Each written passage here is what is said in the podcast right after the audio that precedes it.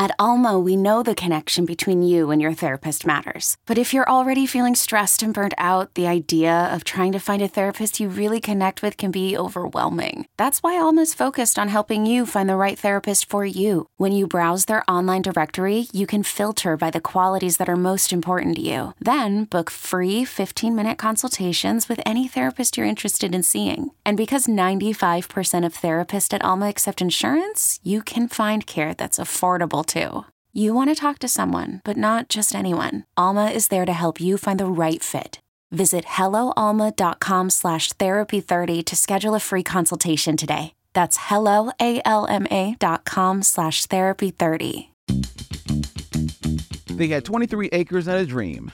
White supremacy always tried to play in our faces about education, but these founding black farmers started this legendary HBCU because they knew one thing. This is Two Minute Black History What You Didn't Learn in School.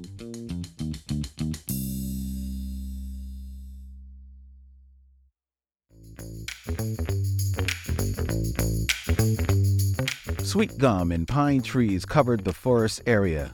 1,500 farmers gathered nearby because they had a huge plan for this plot of land.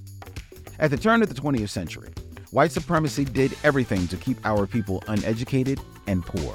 But these black farmers wanted the best for our people and knew that relying on whites to educate us wasn't the move. So they came together and put up the bread to make this historic move.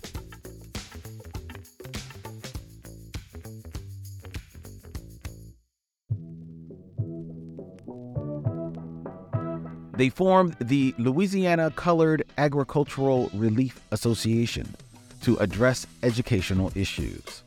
Two years later, they purchased 23 acres from a black landowner to build their own school and it's still thriving today.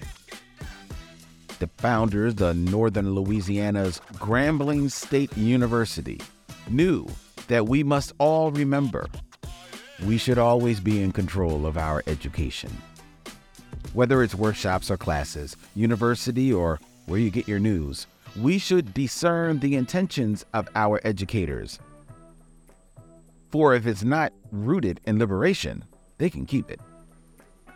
For centuries, white supremacy has tried to play us and education, and we found a solution outside their system every time. We have to keep that same energy always. It's incredible what we can do with shared resources and a vision. In order to move towards the future, you've got to look to the past. This has been Two Minute Black History, a podcast by Push Black. If you enjoyed this episode and want to show your support, please subscribe and rate our podcast. Together, let's celebrate and honor the legacy of Black history.